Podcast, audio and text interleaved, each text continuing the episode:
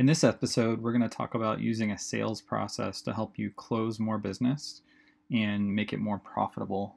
Um, taking uh, a cold customer from someone that's never heard of you to someone that actually is ready to do business with you. So, the first step is that you want to have a phone script in place for all of your incoming leads. Um, you want the basic screening process to figure out, you know, what a customer is looking for, what their budget range is, um, just to get an idea of what kind of work they want done. If they pass through that, then you want to move on to the actual, what I would consider the sales process. And that sales process starts with a call, trying to figure out exactly what they're looking for, um, getting a scope of work, getting a budget, uh, you know, nailing a budget down for them. Uh, if they can give you an idea of what they're looking for, you can give them some kind of ballpark range.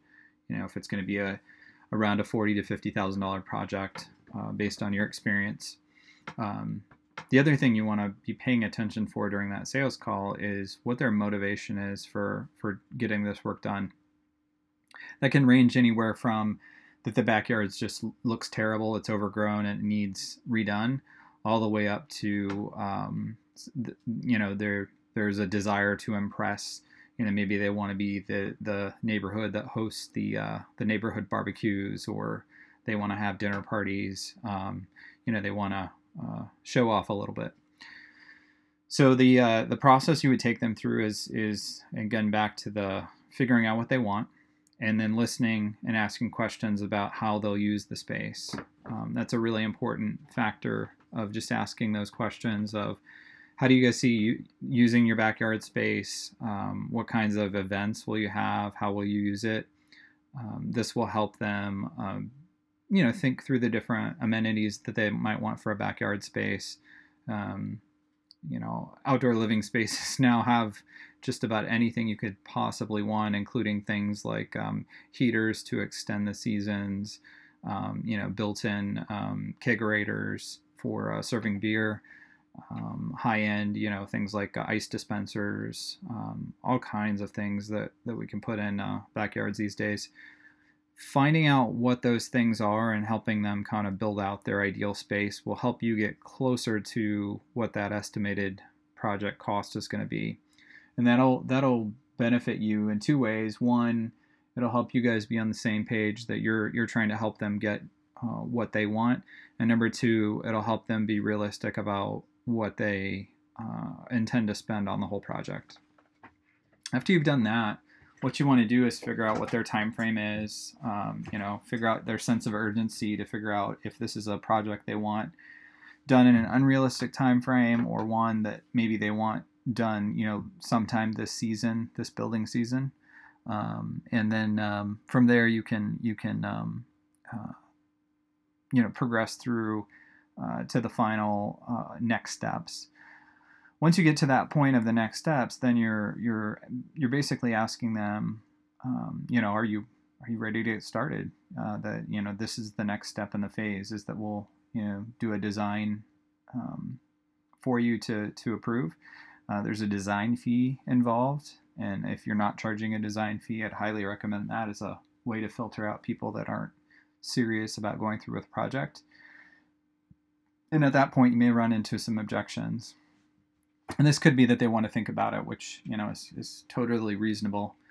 Um, there are a couple uh, important points to bring up when you get to this phase. One uh, some people will come up with obje- objections. One of the objections that i hear quite a bit is they want to get a few quotes from other people. And the challenge with getting a few quotes is that each project is designed completely different so the way that you design something is going to be completely different from how somebody else designs, uh, and then another company is going to do it an entirely different way. And the challenge is is that if you are um, not if, if you don't state that up front, uh, you may miss the opportunity to kind of establish the value of how you of what you guys do differently.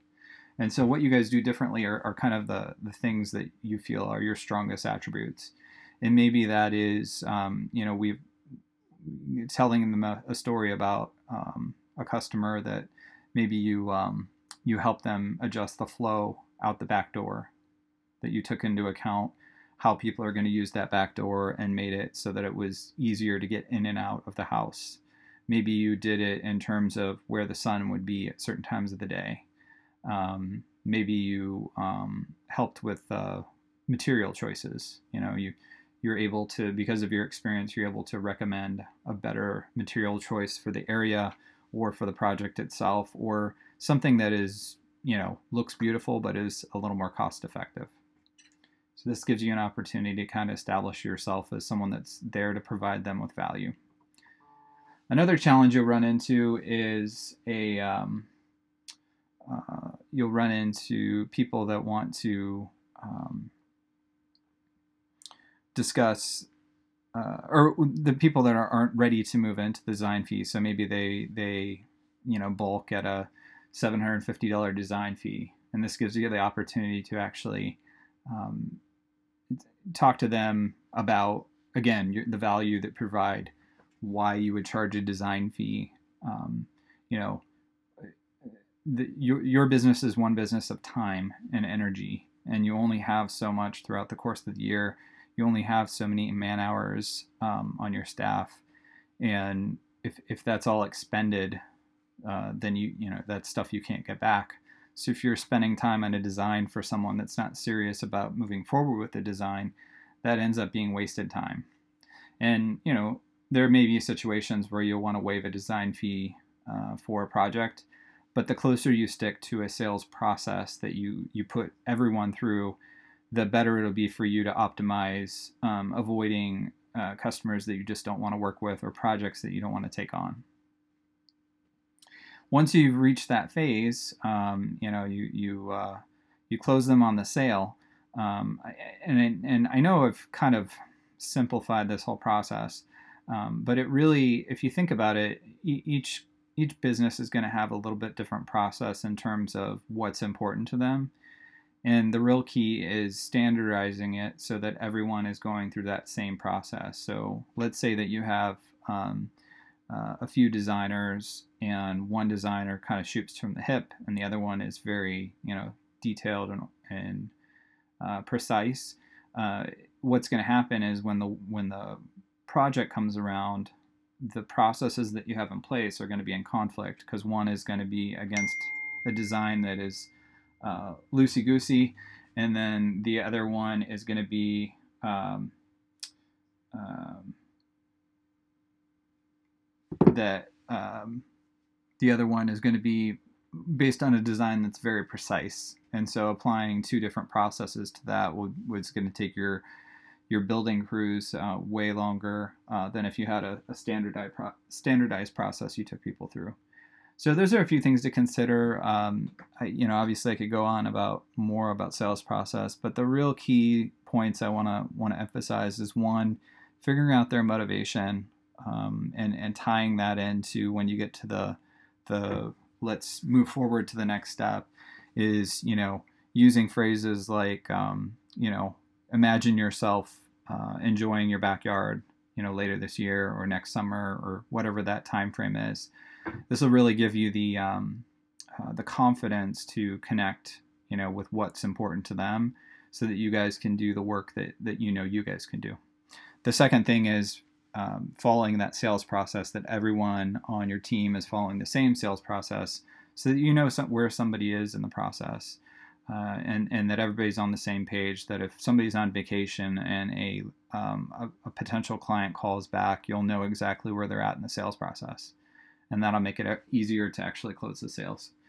Uh, and then the third thing is just holding people specifically to that sales process. So, for example, um, I you know I've had some clients that I've consulted with that um, have been taking on projects that are that are really much smaller than they they have um, than they're set up to do. Um, so let's say it's a, a custom job, or let's say it's a job where they they just want the deck done. That's all they want. They, they eventually want um, they eventually want the um, pergola and the outdoor kitchen and all those things, but right now all they have money for is the deck.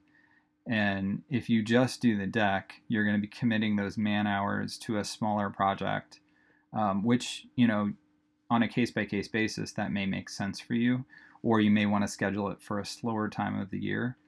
Um, but putting that on the docket of projects where um, maybe you have a full build out where you have a pergola, an outdoor kitchen, a deck, uh, you've got paver work to do. Um, it, it, may make it more difficult to, um, you know, to schedule the work in an, an efficient manner to, t- to maximize you know, the manpower you have. So that's the long and short of it. Uh, that's enough for this episode. Uh, in the next episode, we are going to talk about testimonials and reviews and how you can use those to uh, grow your business. So uh, tune in next time and we'll discuss that.